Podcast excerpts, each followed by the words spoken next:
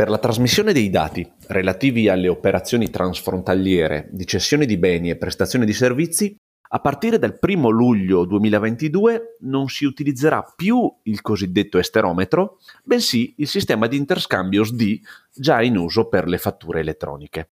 Parliamo di questa importante novità e dei nuovi adempimenti per le imprese con Luca Pagani e Alberto Perossi di Rödel Partner.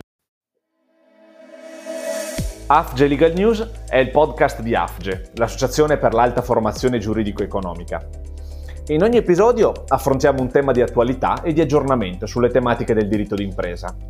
Lo facciamo invitando e dialogando con i migliori esperti provenienti da studi legali di consulenza, advisor e professionisti del mondo legale e economico. Io sono Tommaso Zangiacomi e questo è AFGE Legal News. Iscriviti utilizzando le tue piattaforme di ascolto preferite.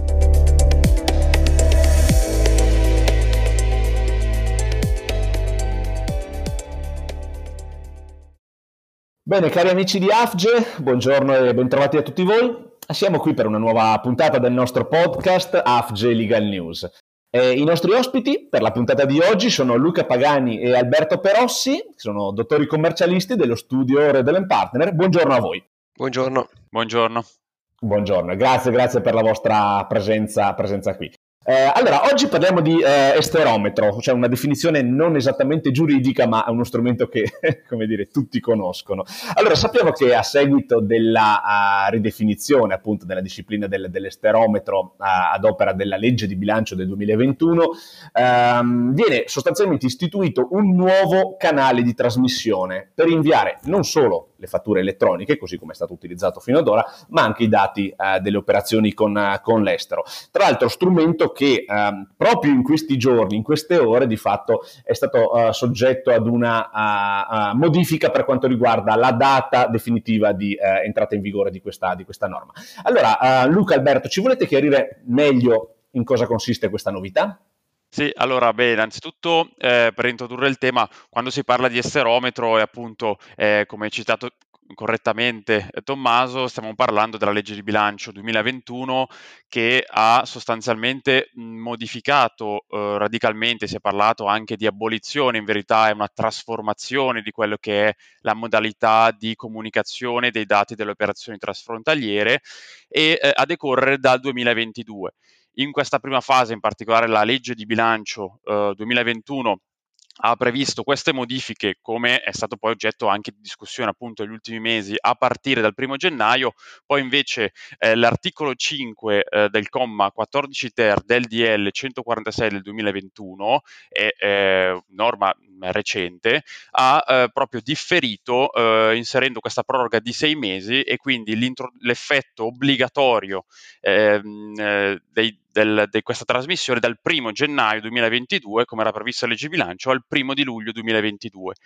E questo, eh, diciamo, permette poi agli utenti e ai soggetti di avere sei mesi di eh, test per poter testare, perché comunque eh, ricordiamo che quindi per il primo e per il secondo trimestre 2022 continuano a valere diciamo, le vecchie regole legate all'esterometro, quindi l'invio trimestrale di questi dati con le modalità previste dall'esterometro.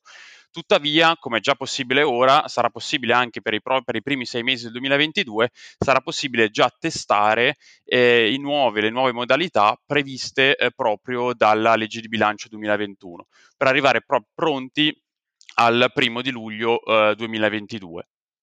Eccellente, ottimo, grazie, grazie molte. Eh, ecco, allora eh, mi sembra che la, la, la, la domanda eh, che viene spontanea per questa novità che è stata introdotta e eh, naturalmente anche per la proroga che è stata, uh, che è stata approvata proprio in queste ore, in questi giorni, la domanda, dicevo, che, che nasce spontanea è questa. Allora, come devono adeguarsi gli operatori? Cosa possono fare o meglio, cosa devono fare da oggi fino al primo luglio per adeguarsi e prepararsi alle normative e cosa possono fare in questo periodo, diciamo, uh, di interim da oggi fino al primo luglio, uh, dal momento che possono sostanzialmente utilizzare un po' tutti e due gli strumenti, è corretto? Eh, sì, è certamente corretto perché, mh, come anticipava un po' Alberto nel suo intervento, eh, la legge di bilancio 2021 concedeva la facoltà di adeguarsi alle, alle nuove modalità di comunicazione delle operazioni con soggetti esteri già a partire eh, dall'anno in corso.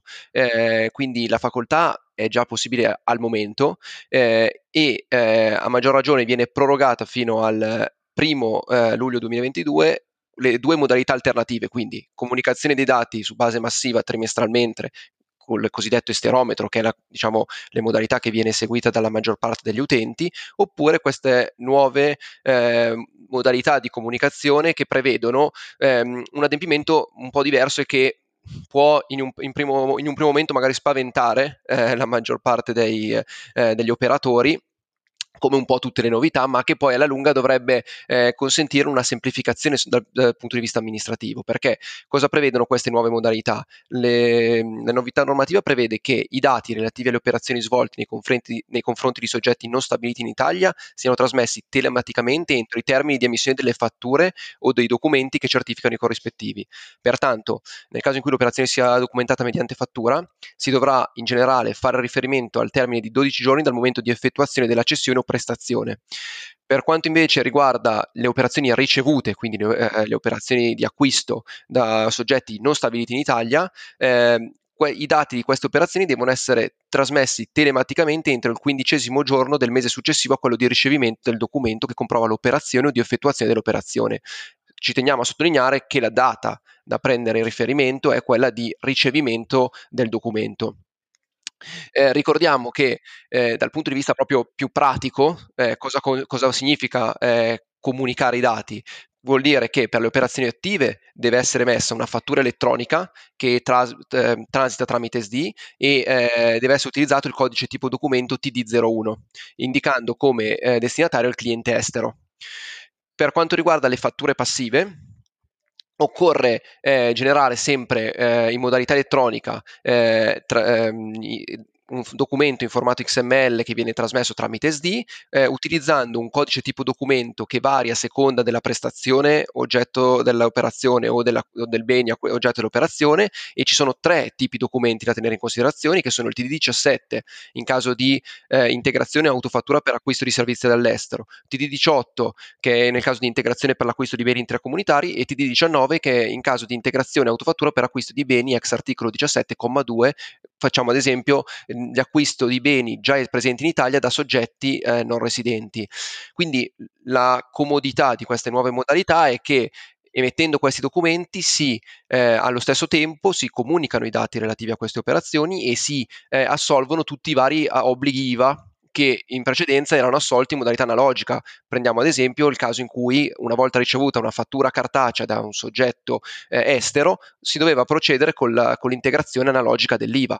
Invece generando questi documenti allo stesso tempo si integra l'IVA o si emette l'autofattura in caso di soggetto non ehm, extra UE e si comunicano anche i dati delle operazioni. Infatti è bene ricordare che l'emissione di questi documenti a partire dal 1 luglio 2022 è obbligatoria, ma anche per chi volesse implementare queste nuove modalità a partire da ora, sostituisce l'invio massivo effettuato tramite l'esterometro, per cui una volta emessi questi documenti non è più necessario ricorrere eh, alla disciplina dell'esterometro.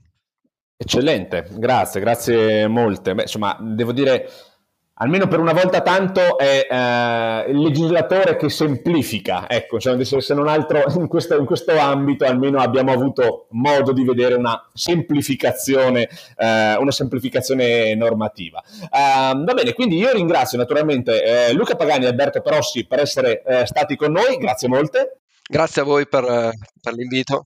Grazie, grazie a voi per l'invito e un appuntamento naturalmente alle prossime puntate di uh, AFG Legal News. Buona giornata. Grazie, grazie altrettanto. Grazie, grazie a tutti. Questo era AFGE Legal News, il podcast di AFGE, l'associazione per l'alta formazione giuridico-economica, e io sono Tommaso Zangiacomi. Iscriviti utilizzando le tue piattaforme di ascolto preferite. E se desideri essere sempre aggiornato sulle tematiche affrontate in questo podcast, collegati al nostro sito afge.legal o seguici su LinkedIn e unisciti alla nostra learning community. Al prossimo episodio!